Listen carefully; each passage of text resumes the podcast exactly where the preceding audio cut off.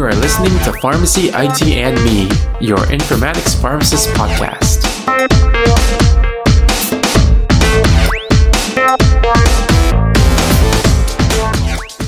All right, welcome to another episode of Pharmacy IT and Me. And as with every episode, we start off this one stating that the intended audience for this episode are newcomers to the field.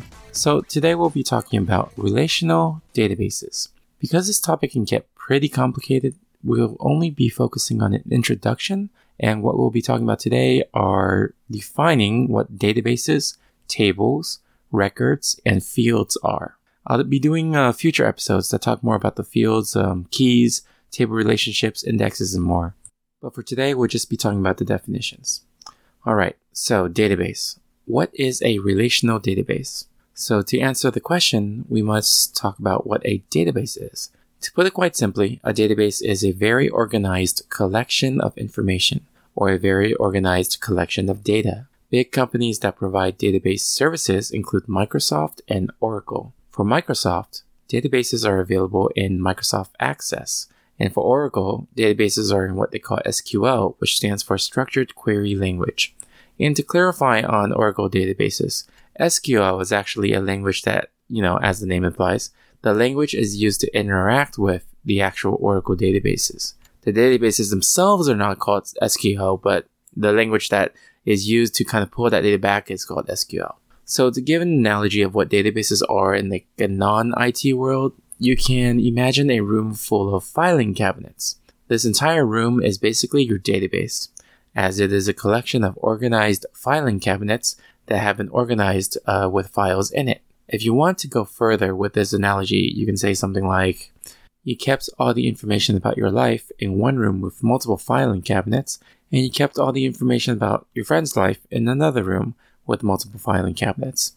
Um, you know, ignore the fact that keeping a room full of your friend's info is kind of creepy, uh, but you basically have two databases here. Each room represents a database of information about a very broad subject. And in the hospital world, this can be analogous to having a database from one health system versus a database from another health system. They're basically in different rooms. So the next thing are tables. So going into a little bit more about tables. In the database, you have a lot of elements organized into tables. When I say a lot, I really mean a lot. Now, if you go back into the filing cabinet analogy, think of each drawer in the filing cabinet as a type of table. In the example of having a database of your life, a table could be something like milestones in your life, or your time at your elementary school, or all of the data pertaining to your first job, etc. I guess the key thing to think about here is that the tables represent organized collection of information that is within the database, but not super specific to the details of what that information is.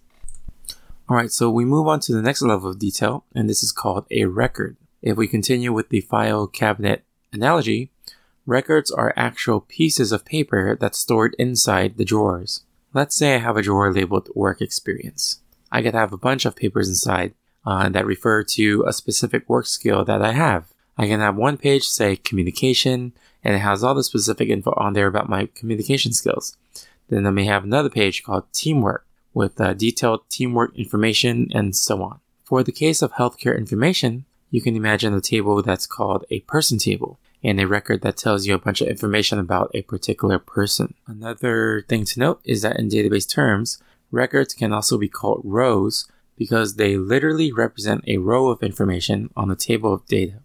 Now, the last level of detail we'll be talking about today are fields. Fields are the most granular piece of information in the database. For the analogy of the filing cabinets in my previous analogy to pages of skill sets, let's look at the page of communication skills again. On this page of data, there can be information about, you know, when I achieved communication skills, how long have I been using the skill, whether the skill is still an active one on my record, and so on. Each of these data elements are on particular fields within the record.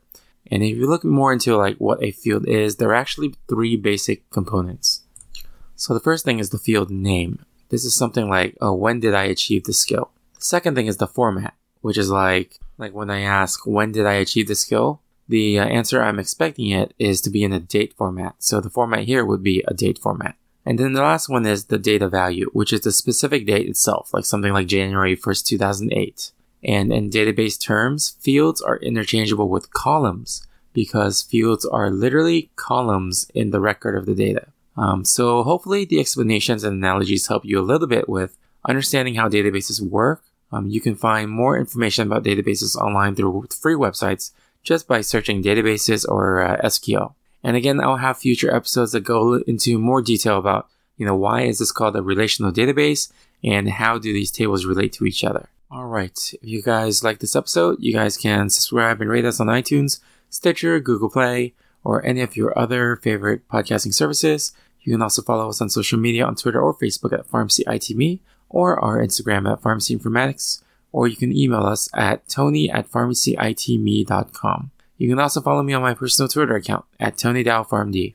And uh, I also wanted to plug a great networking opportunity called Pharmacists Connect. If you are familiar with Slack workspaces, think of this as a vetted one about pharmacy. And this is where you can connect with other pharmacists. So I've met some great colleagues on it, and there's even an informatics space on there too. So you can find out more by visiting pharmacistsconnect.com, which is P H A R M A C I S T S C O N N E C T.com. Thank you again for listening, and I'll see you on the next episode of Pharmacy IT and Me.